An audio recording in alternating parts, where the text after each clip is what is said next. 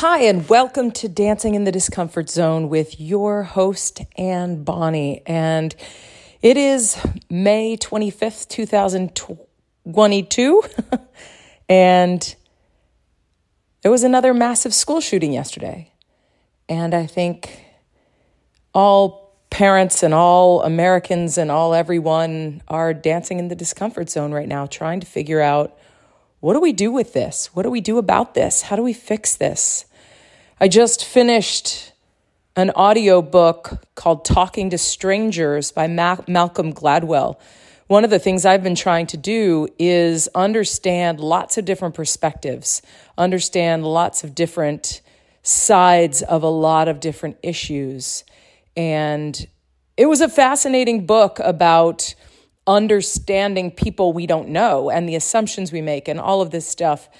Um, and I don't know how that relates to school shootings. I'm kind of shooting from the hip here. I've been traveling a lot lately and needed to prioritize some things over, you know, other things. And unfortunately, this week's podcast is coming out a little bit late, though I think that as we think about how we respond to everything that's going on the in the world right now you know it's it's really uncomfortable and it's easy to hide under an opinion and hide under a perspective and not see all the other perspectives. And as we think about mental health challenges and belonging is a base basic basic human need. And when people don't feel like they belong sometimes they feel like they need to do things to get their needs met. And I don't know if that's what shooters go through. You know, this is one of the one of the things as I figure out, you know, is it gun control? I don't know. That might work. But I don't know. Is it, you know, more stricter mental health laws? I don't know, but I know that what I can do as a human, as a citizen of this country, as a citizen of my community is try to understand other people, try to help people feel like they belong, even if they're different than me, even if they have different opinions than me. I, I don't know the answers and I don't think they're simple, but I know that for me, I'm not in law enforcement, I'm not a teacher, I'm not a parent. What I can do is just try to connect with the people around me and do what I can to make them feel like at least they don't not belong.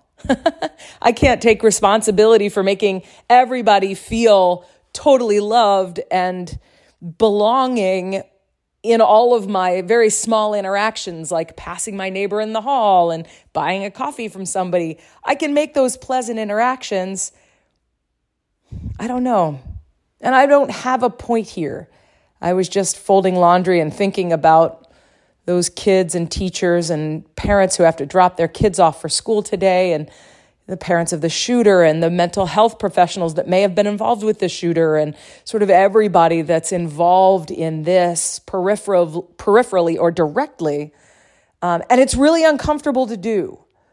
But as we think about belonging in a community, and how do we help people function at the highest level and hopefully not do stuff like this?